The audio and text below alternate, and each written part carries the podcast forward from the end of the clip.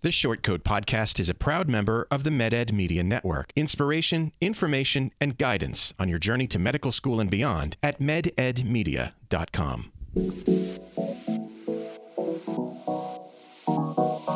Meandering in the margins of medicine, it's the Short Coat Podcast.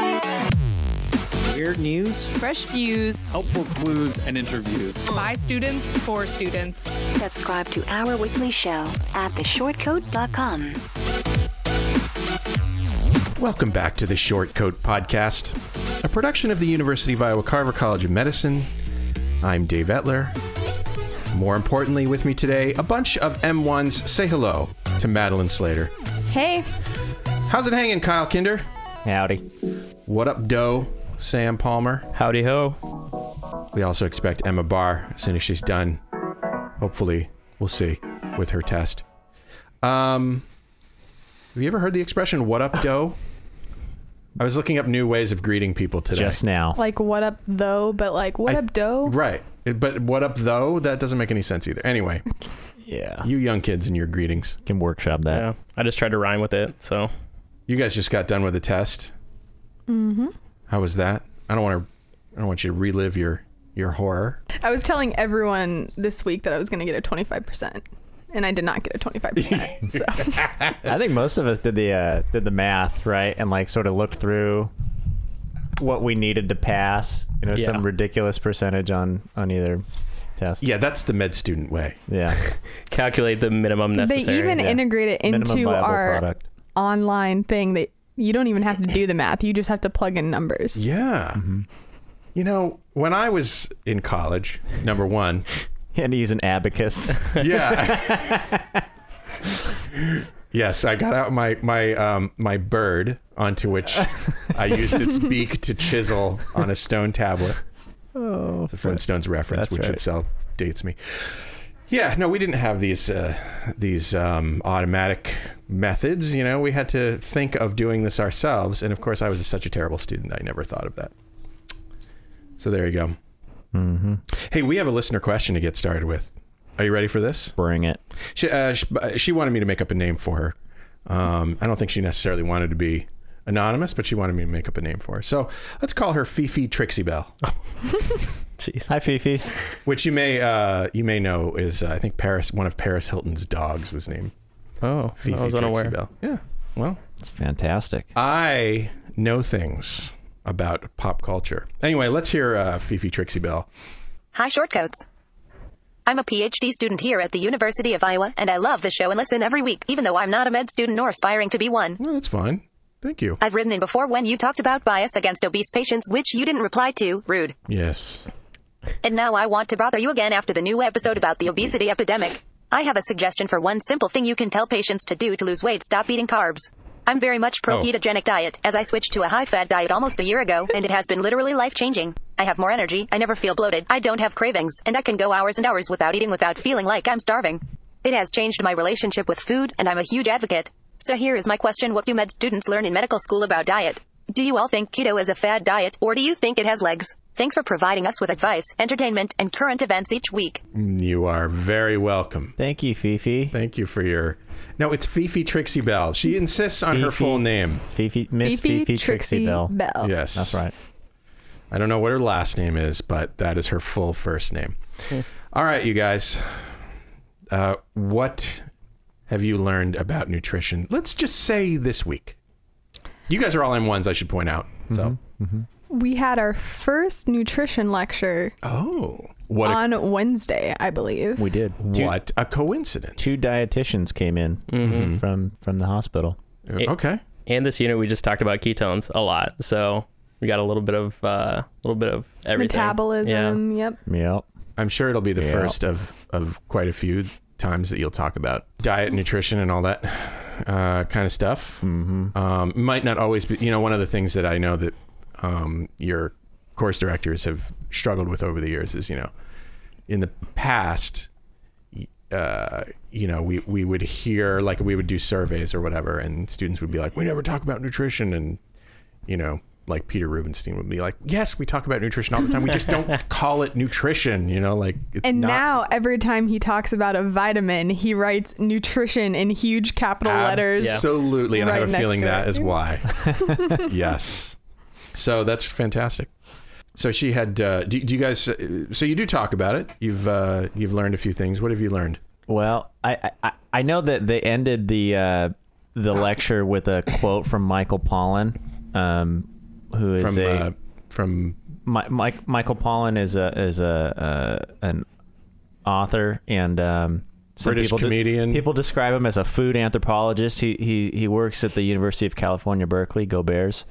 And uh, he So we're not talking about the British comedian from Monty Python's Flying Circus, right? Michael Palin. you just want to be you've clear. Dated yourself once again, Dave. Look, damn it. But he said he said uh, uh, eat real food, not too much, mostly plants. Mm-hmm. Right. I think that was the takeaway from the lecture. Mm-hmm. And then and then at the end, a lot of people had questions about ketogenic diets and uh, Yep. and then also where where the uh, the people who make the food plate and- or the myplate.gov like What wh- evidence? where's where's their bibliography? Yeah. Can we see them cite their sources? Yeah, and uh, Which there's a lot of very reputable sources cited. very reputable and very very diverse, very wide range of sources. We were told, um, but no no sources None specifically. No.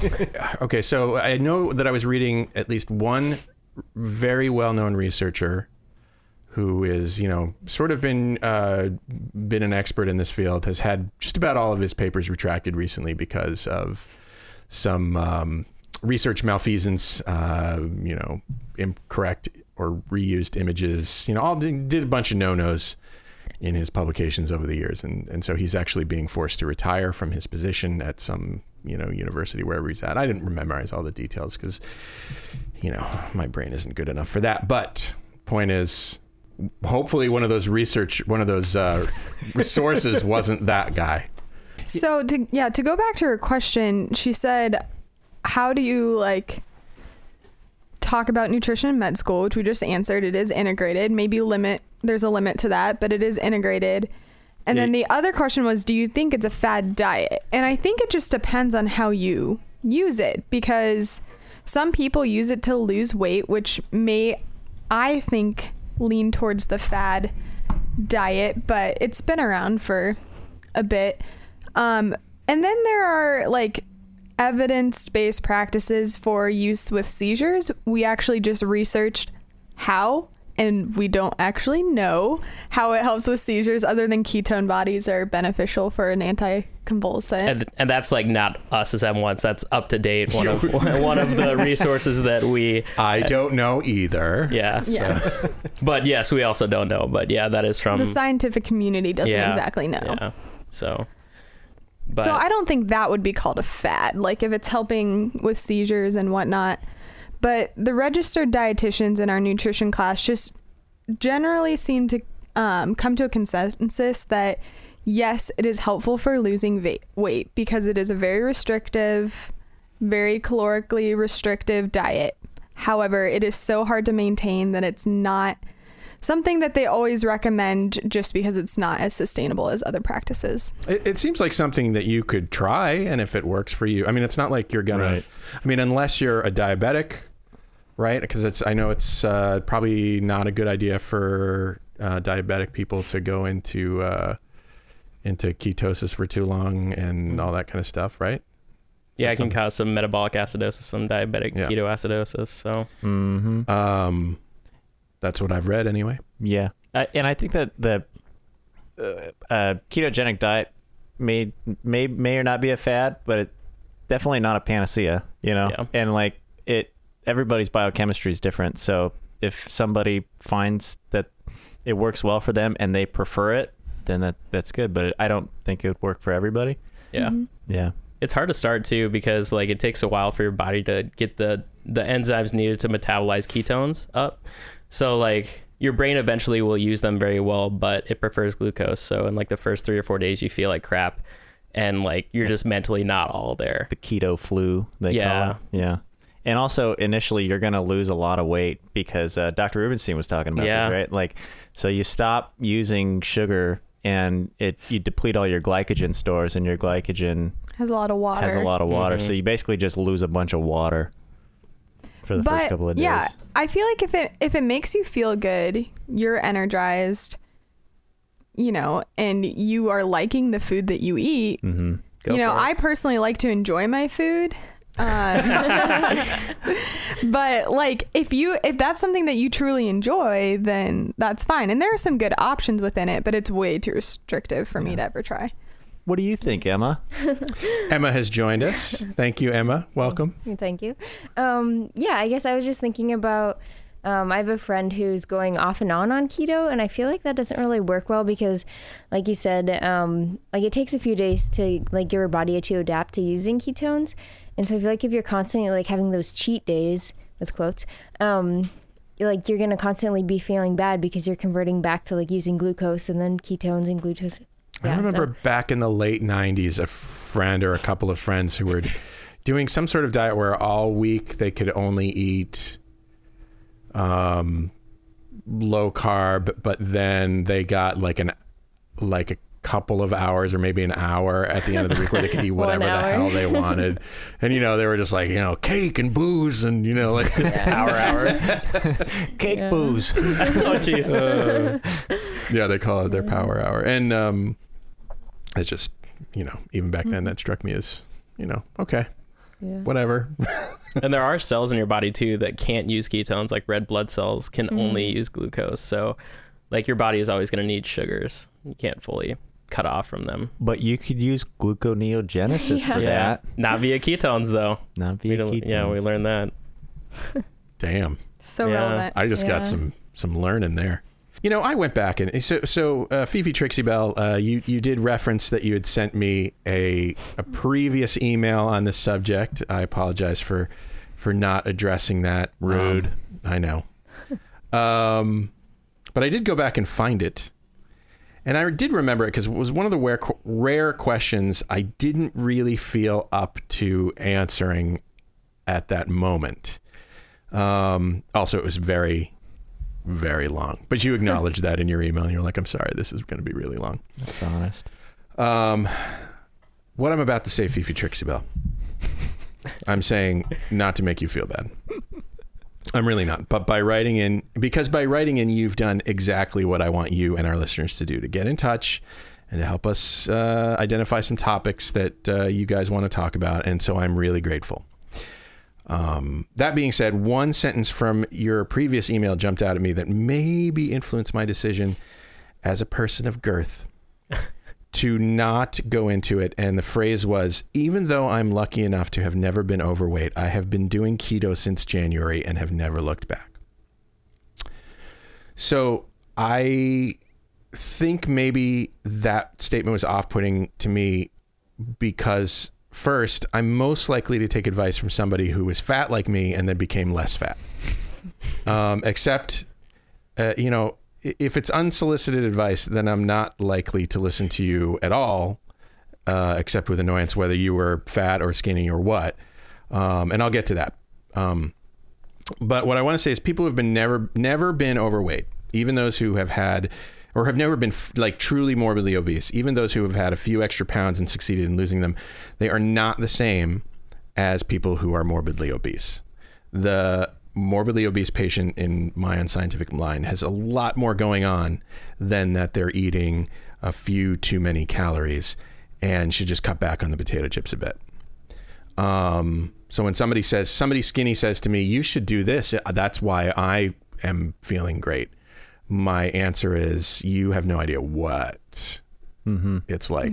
That's right. Um, and right or wrong, I, I strongly feel so. This is the part about unsolicited diet advice, which again, that's not what you did. But I feel strongly that unsolicited diet advice uh, is fucking annoying. um, skinny people don't know about this, but here's a little secret: fat people get advice on diet and exercise from complete strangers.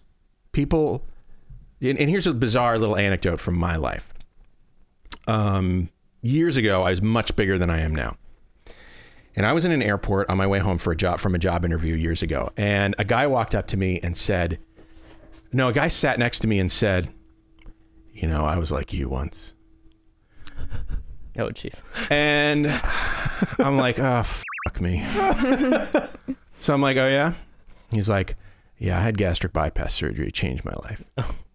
And I was like, okay, that's interesting. And then he proceeded to go on and on and on about gastric bypass. I'm in an airport listening to a man that I've never met before give me advice on how to become like him. And even though he said he was like me before, I didn't quite believe it because he didn't. I mean, gastric bypass patients tend to have a look about them. And I know this because I myself am a gastric bypass patient now. Okay. So I, as I said, I lost a lot of weight, feel great, blah, blah, blah. Um, but uh, gastric bypass patients have a look about them. They're, you know, they're, they're, they're narrower than they once were, but they're, you know, they're sort of, they, they, they sag in different places than other people. And, you know, you can tell. This guy did not look like that. This guy looked like a long distance marathon runner. So I was never quite sure what I, what the deal. Maybe he had surgery. I don't know. Point is, this is one of the reasons why uh, morbidly obese people resist advice from their doctors because generally their doctors have also not been uh, obese. Some of them have been. Some of them struggle with their weight just like the rest of us. But the point I'm trying to make is, um, you know, when you encounter resistance as a physician, when you encounter resistance from your patients, just understand that it's coming from a place of lifelong um, bombardment with uh, useless advice. And that's what the advice generally is because, as you acknowledged, Kyle, everybody's different. You know, everybody is bio, bio, biochemically. Is that what the word you use? You, you can do it. Biochemically, I hate you. Is biochemically different from everybody else, and and so you know, my guess is that one thing won't work for other people, and so you know, just stop it. You know, Yeah. I think it all comes down wow. to I, I just want to say that ah, that felt good. Unloaded. The diatribe. yeah i think that issue while it like it has all of these like multifactorial like most issues in medicine are multifactorial and This is multi multifactorial. That's yeah the, this yeah. is and so really what it what it comes down to because we don't have a simple solution i like to just and i feel overwhelmed in like how do we approach these situations i always come down to like treating people like humans Mm-hmm. and as a doctor you're most likely going to get the best response from your patient when you treat them like a person another human being and mm-hmm. when you first meet them, they might be a stranger. So, yes, it is weird to go up to someone in an airport and give them advice based on solely their appearance. And so, a doctor should keep that in mind too. Like, granted, there's a little bit of a different situation in like the trying to do good, do no harm. and, but and like the you have patient to sort of you know let's face it probably came there hoping for advice on the, you know being healthy mm-hmm. But at the same time, like if you are having one conversation, you're just like, and also please don't eat carbs and lose a bunch of weight. like you gotta you gotta gauge those conversations. So I feel like if you if a patient asked you about the ketogenic diet, you could mm-hmm. maybe um, dispense your knowledge because that's asked. You could also suggest it as an option if you, as a physician, have done a lot of research on it, have experience treating people who use it, that kind of thing. But it all just comes down to like human conversations. Yeah, I- and I don't think there's anything wrong with saying, you know, like, okay, you've come to me because you have sleep apnea, or you, you know, right, um, or you get headaches. This also happened to me. Um, you've come to me because you get headaches, and you don't know why.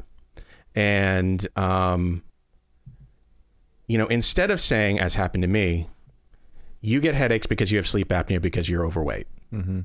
Um, the discussion could be something more along the lines of you you know your headaches they're awful i'm so sorry um so we we know that among the things that could cause headaches are this this this um, another risk factor is being overweight Um, and that's something that uh, uh, you know. I'll be honest with you. I'm I'm I'm thinking about with you. Not sure if that's the answer, but it is a common reason. And so, um, blah blah blah blah. blah. Like, just don't walk in a room and say, you know, hey fatty, the reason why you're fat, you're have sleep apnea is because you're fat.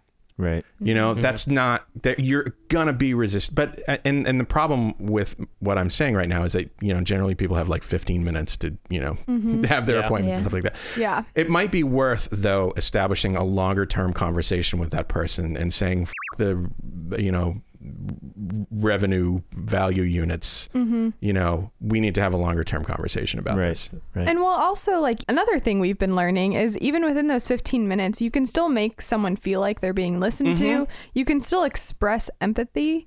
You can still, like, carefully Yes. transition into conversations rather than abruptly. Like, yes, it would be great if we had more time to dive deeper into some of these issues, but you can still do the three basic humane things. Yeah. You know, um, so after the last show when we talked about obesity, we got an email from uh, Dr. Cody Teagues, who is a uh, pediatric critical, critical care professor here at Iowa, and he happened to, uh, you know, they they have a, a hospital newsletter that goes out by email, and he happened to listen to our show, and he said very nice things about our discussion. Um, he also said. He also pointed us towards a Huffington Post article, which I will post at theshortcoat.com in our show notes, um, which I think probably every doctor should read. It's not a long article. It's not especially, uh, you know, it's a it's a fairly good read. It's about the costs of treating the obesity epidemic the way we do today, and how it's, you know, for fat people a source of unique and persistent trauma. That's a quote. You know, no matter how, no matter what you go in for or how much you're hurting, the first thing you'll be told is that it would get better if you would just put down the Cheetos. So that's a that's a direct quote from the article. More quotes. Um, doctors have shorter appointments with fat patients and show less emotional rapport in the minutes that they do have. Um, negative words like non-compliant, overindulgent, weak-willed pop up in their medical histories with higher frequency. In 2011, this blows my mind. The Sun Sentinel posed OB-GYNs in South Florida and discovered that 14% had barred all new patients weighing more than 200 pounds. Dang. Primary care providers. Right there. Um, the article also says it's not entirely doctors' fault. Uh, You know, our society punishes overweight people in many ways. You know, like, and and so you know, so of course will doctors. I mean, this starts from a very early age, so it's hard to get over. right. Anyway, I appreciate that uh, that uh, an actual doctor wrote in. Oh, That's yeah. nice. Thank you, Doctor. A long coat? Is A that- long coat. He did get the name of our show wrong. I, I Called us white coats. Not specific enough. Yeah. Dr. Teagues.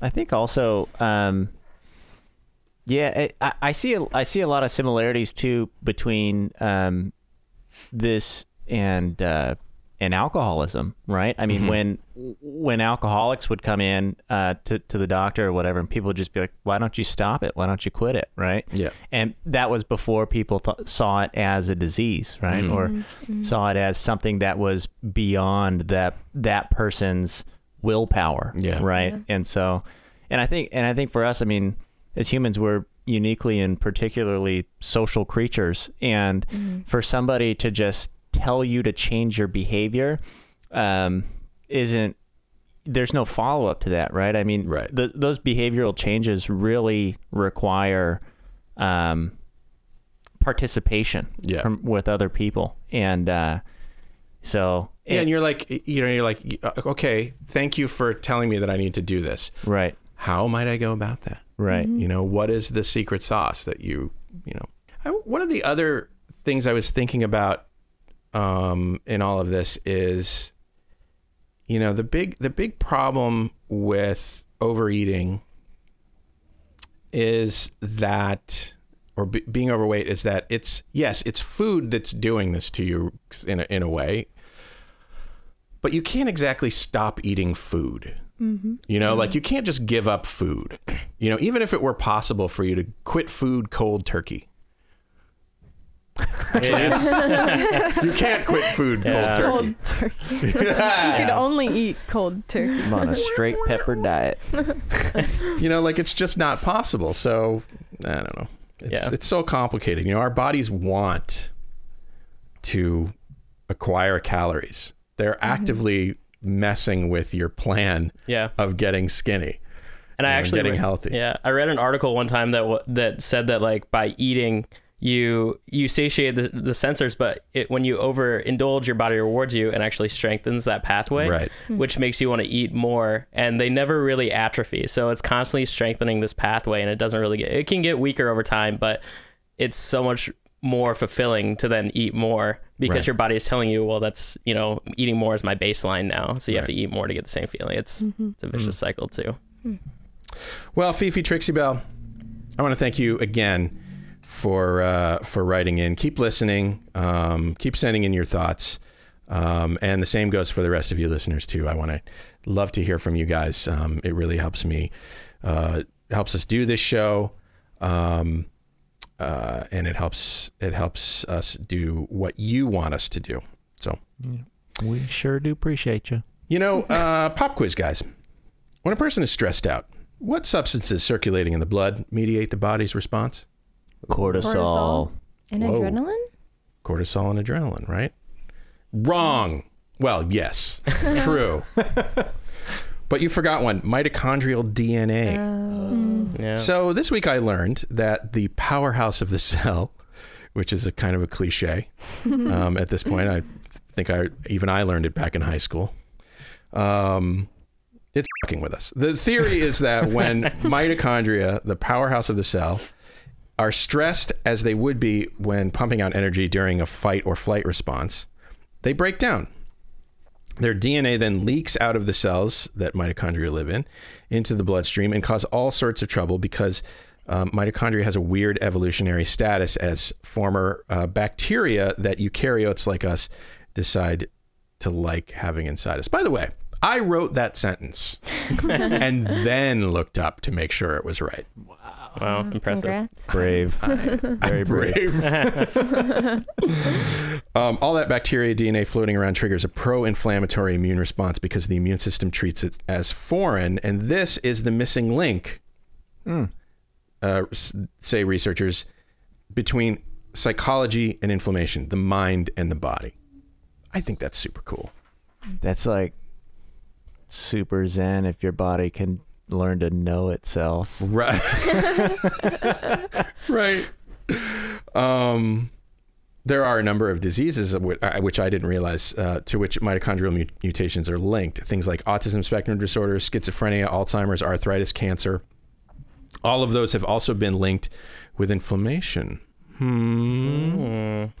Hmm. What do you guys know about this already? Is this all? Inflammation. Well, we we did. cells. Yeah. Well, we learned um, in cell fates the other day that mitochondria actually play a really important role in programmed cell death as well. So it's not that surprising to me that they would have some other signals, but um, yeah, they they send cells to program cell death if they don't feel like they're replicating DNA fast enough. A bunch of different triggers, but it. I mean, we're kind of just discovering the role that mitochondria play in cell functions And, and disease, inherited disease, Yeah. and all of that as well. I think a year or two ago, there was a first, th- technically three parent in quotes child, uh, because Yeah. oh yeah. Yeah. there was a defect in the mitochondria. So they had a donor mitochondria from a third parent that was then inserted into the zygote, or I don't know when they do it, but um, so they had a third parent which donated mitochondrial DNA. Two moms and one because you get you get mitochondria from your mother, right? Yeah. See, I know things.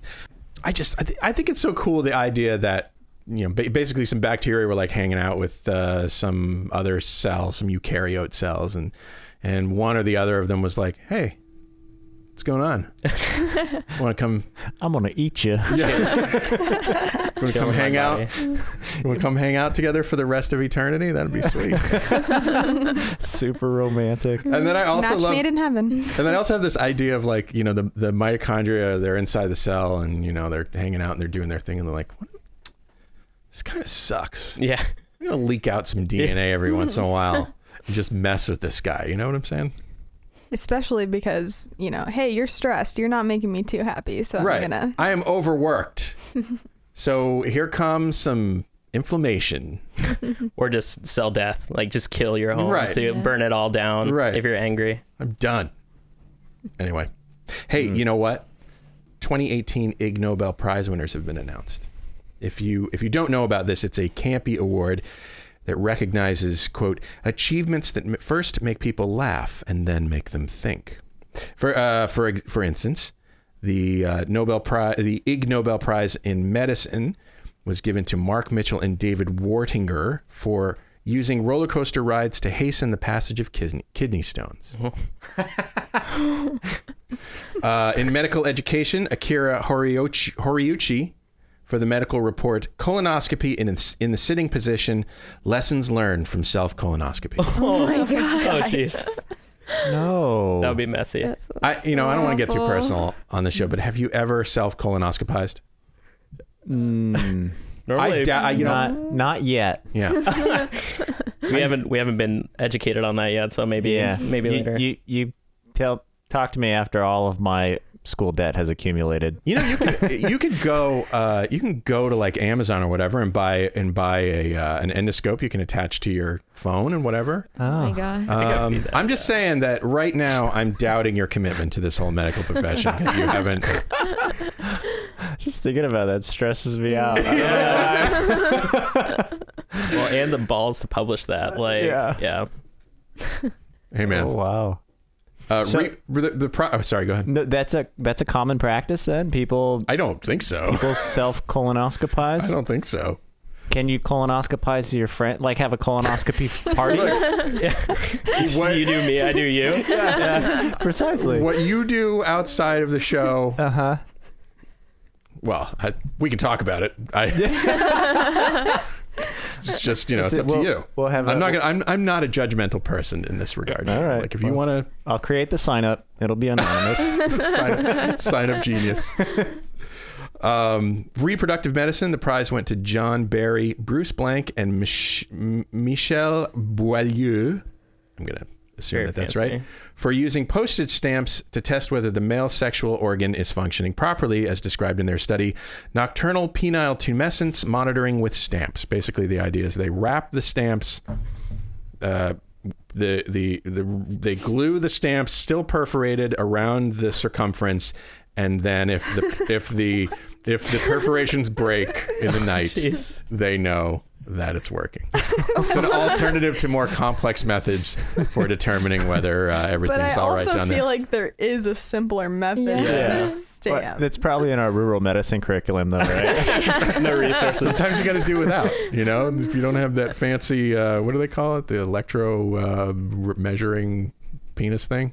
I'm pretty sure that's, That's technical. Yeah, that's the technical name. you can Yeah. buy that at the same store they sell the self colonoscopies. Yeah. Amazon, everything. Yeah. So I thought it would be uh, to to celebrate. I thought it would be fun to see how much you know about past winners of this illustrious prize. Uh, on those pieces of paper in front of you, fill in the blanks, and we'll see who can get these right. We have enough. Uh, 2014, the 2014 winners in psychology, Peter K. Jonason, Amy Jones, and Mina Lyons, maybe Mina, I don't know. They amassed evidence that people who habitually blanked are, on average, more self admiring, more manipulative, and more psychopathic than people who habitually arise blank. So, this is a sleeping thing. Do we have to read our own answers? Yeah. Oh. Is that all right? Did you? We're all embarrassed by your answers, so Should mix up. Who has an who who wants to start? Let's go with Kyle. Okay. Can can you read the and I'll fill in. All the yeah. People who habitually Masturbate. are on average more self-admiring, more manipulative and more psychopathic than people who habitually rise. Flaccid. that excludes like half the population, though. Fair enough. Fair enough. Uh well, okay. Let's uh let's hear from Sam. I I went with a little more G-rated. Wake up late and arise early, but I wasn't really sure on this one. All right. All right. You're you're more close than Kyle. So I have the opposite of him. I said people who um, wake early are more self-centered than people who wake late. But I don't know if that actually makes sense. So people who wake up early in the morning are more self-centered than people who wake up late. Is that what you're saying? Mm-hmm. Okay. I could dig it. Uh, Emma? Mine's kind of similar. I said wake up before their alarm, and then the other one is set seven alarms to get up. So people who wake up before their alarm are more self-admiring, blah blah blah blah blah, than people who um, Wake up have to seven have alarms. seven alarms. Okay. No, yeah, yeah. The answer is uh, people who habitually stay up late are more self-admiring, more manipulative, and more psychotic than people who get up early in the morning. What if you do both? So you just don't sleep. Sleep like deprivation. all of us yeah. this week. I got four hours You're last just night. tired. You don't have the energy to be like to love yourself, and But then you're grouchy and you only think about yourself. that's Yeah, true. that's true. That's true. All right, let's try another one. Uh, Twenty the 2016 winners in reproduction. The late Ahmed Shafik studied the effects of wearing polyester, cotton, or wool blank on the sex life sex lives of blank. What would they have worn to study the sex lives? Or what would their subjects have worn to study the sex lives of their subjects? Everybody got something written down? I think Emma's frozen. I got it. She Emma crashed. All right, uh, let's start with you, Emma. Okay. Then um, the effects of wearing polyester, cotton, or wool. Socks, Okay, on the sex life of. mice, Okay, that's tiny socks. okay. That's a good one. It's little teeny tiny socks. When people wear socks during sex, never mind. it's just weird. I think it's a little weird. I think it's a little weird. It's- anyway, It's a little weird. yeah. Uh, Kyle. Uh, collars. Okay. All right. Polyester, cotton, or wool collars on the sex life of Pet dogs. pet dogs. pet, pet. Why pet? Okay, never mind. Why is Uh, it different from street dogs. all right. Uh, Sam. Uh, polyester, cotton, or wool Uh, I said uh, mittens mittens. It's sort of like socks. Yeah. for- uh, oh, well, I didn't. and cats. Cats. So my uh, it's always sunny reference because I was reaching there kitten mittens. Ah, Yeah, but yeah. well done. Madeline. So I picked the what I thought was the obvious one because I figured people would try to be creative, and I just said underwear, Oh, okay. And on the sex life of monkeys. monkeys. Oh. Yeah, why not? No, the answer is is uh, they were studying the effects of wearing polyester, cotton, or wool pants, trousers, on the sex life of rats. What? The uh, the the title of this was "Effect of Different Types of Textiles on Sexual Activity Experimental Study." Rats were dressed in uh, one type of textile pants made of either 100% polyester, 50-50 polyester cotton mix, 100% cotton or 100% wool. Then the proportion of intromission to mounting was recorded, and electrostatic potentials generated on the penis and scrotum were also measured by electrostatic kilovoltmeter Oh jeez. polyester and polyester cotton mixed pants wearing mice, their intromission to mounting ratio was significantly reduced. The theory is that the polyester containing pants generated electrostatic potentials while the other textiles did not. Those potentials seem to introduce electrostatic fields in the intrapenile structures, which could ep- explain the decrease in rats' sexual activity. I think hmm. maybe I'm a little bit of a perv Wow. that by selecting this. I just couldn't help it though. I just couldn't help it. I'm just imagining these poor little rats wearing their little pants and being like, "Damn, I look really good."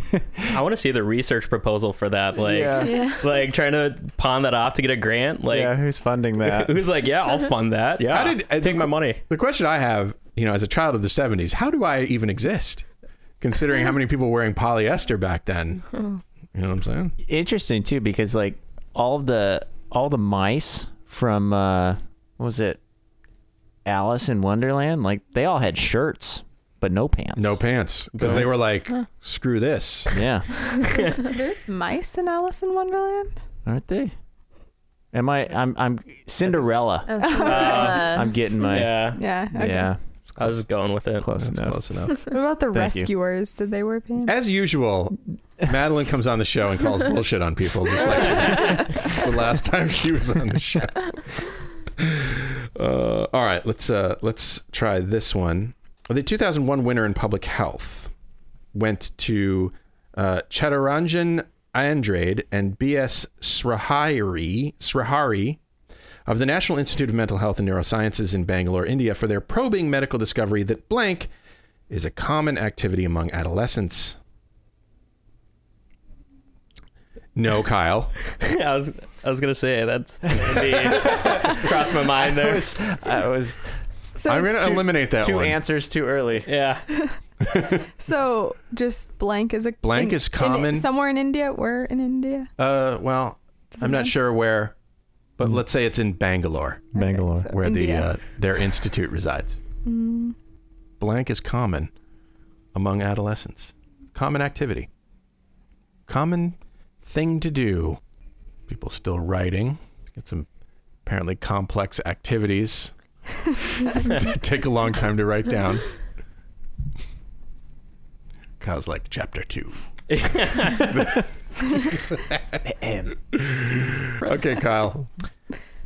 Providing emotional support to their friends. Oh, That's very nice. Oh, that's very sweet. Totally wrong. Okay. I uh, Uh, sorry, go ahead. No, no, no. We're gonna go with Madeline this time. Come on. Oh, sorry.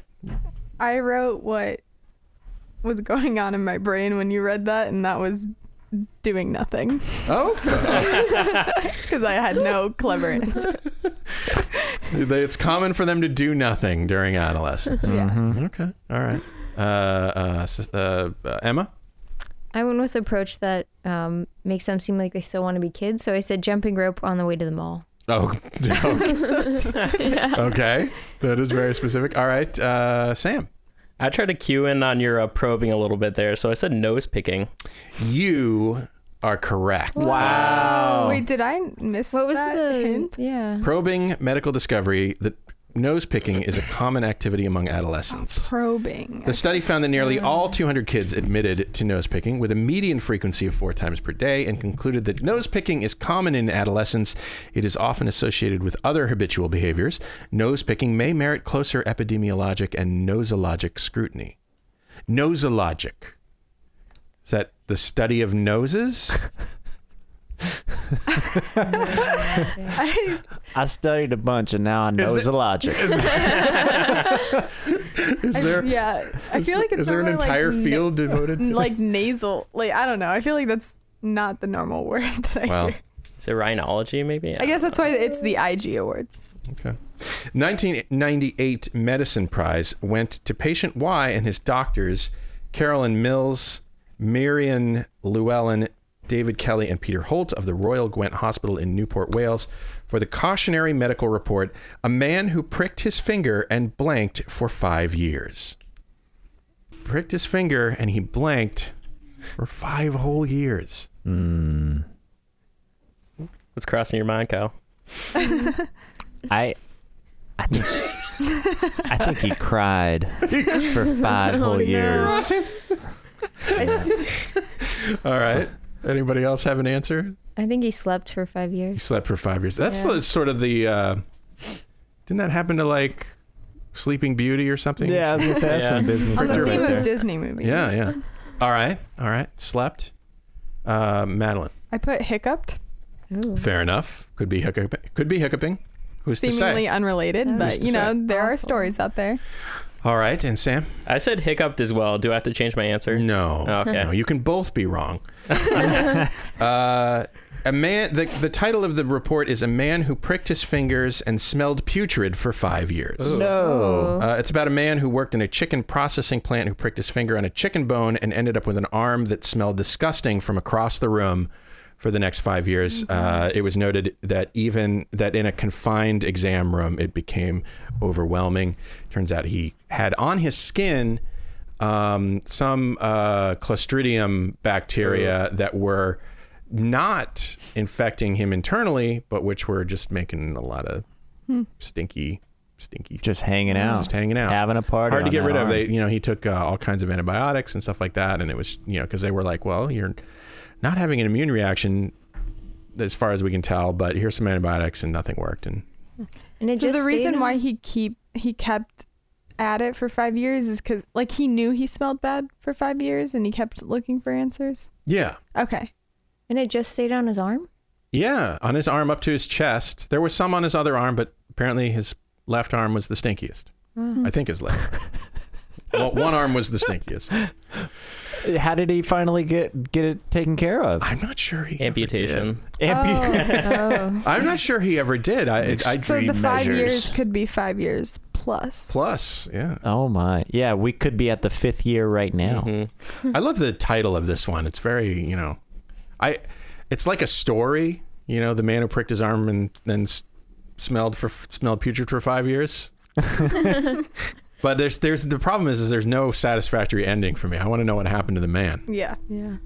The 2006 Medicine Prize was awarded to two groups who published articles with the same title: uh, "Termination of Intractable Hiccups with Blank." Hey, we're on the right. Yeah. Yeah. Termination of intractable hiccups with blank. What would terminate those hiccups? The intractable ones, of which I spoke.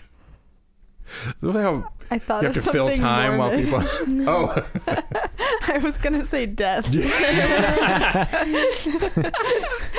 but I Many- can go with my original. many, many complaints, many, many chief complaints can be terminated with death. Yes, I don't think it should be proposed as a treatment, but you know, I'll put my actual answer and I just said alcohol. okay, all right, could, could be, could be. Emma, I was thinking lollipops. with okay. Alcohol. Because you know, you, right? You suck on the lollipop, and it, Yeah. you know, okay. Mm-hmm. I don't know why that struck me as funny. It seems actually perfectly reasonable. Uh, Kyle, I've got nothing. I'm you're not. He's Kyle's giving up. Throw your first answer back in there. Yes. masturbating. all right. All right. Possible. I went with a fear route. I said skydiving. Oh, Yeah. that makes total sense. It is among the uh, usual proposed. Uh, but no, although maybe in a way. Uh, termination of the title, the actual title is Termination of Intractable Hiccups with Digital Rectal Massage. Oh. Whoa. Oh, Oh. We also learned about that in anatomy. we did. Not, not really in the. not, not as massage necessarily. It's a mildly invasive uh, procedure, or yeah, That Yeah. can tell you so much about your health. procedure. Yeah, a lot. Um, yeah, the patient was a 60 year old man with uh, with uh, intractable hiccups, and um, I I want to know like during rounds who was like, hey, you know what? Right. We could try this, Call me crazy. But, But- you're right. I'm gonna stick my finger Isn't up that your the butt. question for like a lot of different treatments? Like, I want to know who said, "What if we do this?" Yeah, I feel it's, it's a lot like the the lobster question, which has nothing to do with medicine, but you know, that lobster. Perhaps it's delicious. we should try it. Oh yeah, because it Sea looks yeah. terrifying. Yeah, yeah. Well, Hmm. I'm not going to say that I didn't keep track, but I don't think y'all did very well. No. I mean, you got. I, I, I, Sam did the best. Yeah, I You got got one. You got Sam got the only one. Nailed one. I might give you both an additional point, you and and and Madeline for for pre cog Foreshadowing? for, for, for pre. What's the word I'm looking for? When you when you predict the future, but you're like for psychically oh, predicting um, hiccups. Isn't there a movie? like- Premonition. Premonition. Premonition. With That's what I Nick was Cage. going Isn't Nick Cage in that movie? I don't know. That's face off. That's yeah. Oh. this is the only movie he's in. Yeah. There's also that Disney show with the girl who does like this weird eye thing. Do you know what I'm talking That's so Raven. about? Yeah, that's so Raven. Uh, Weird eye thing. what was that? What Well, was she just like She, like- stares into the camera whenever she's Yeah. having a vision. Oh. Cameron zooms in on her eye. Oh, okay. That's so It's a weird eye thing. I was predicting some. I was I was picturing some sort of like missile coming out. Well, listen, I want to thank you guys for hanging out with us with with me today. We'll be putting a link to all the topics we've discussed on this episode show notes at theshortcoat.com. But for now, we're done. Madeline, Emma, Kyle, Sam, thank you so much for being on the show today. You're welcome. It's been a pleasure. Thanks. Thanks for having me. And thank you, listeners, for making us a part of your week. If you like what you heard today, we hope we've earned your subscription. Not only do we give out free advice, uh, it might even be good advice to send your questions or whatever you like to the shortcoats at gmail.com, or you can leave us a message at 347 short CT. We'll talk about it on the show. Uh, with apologies to uh, What's her name? Fifi, Fifi Trixie Trixie, Bell. Bell. Come on, you made it up. Uh, also, don't forget to contribute your recipes for medical school success by visiting theshortcoat.com and clicking on the orange send in a recipe button. And why not right now, while your podcasting app is open, give us some stars and a review just like Apprentice MD did this past week. Thank you. That was you. No, mine was the other one after that. The other one after that? It was titled Mansplainer Hater. Oh, I haven't seen it yet. You can read it next Are we reviewing our own show? well, I was Is a that listener allowed? before I was on it. Ah, okay. I hope it's not a I one star explained that review. in the review. The show is made possible by a generous donation by Carver College of Medicine student government and ongoing support from the Writing and Humanities program. Our executive producer is Jason Lewis. Our opening music is by Dr. Vox, and our closing music is by Catmosphere. Talk to you in one week.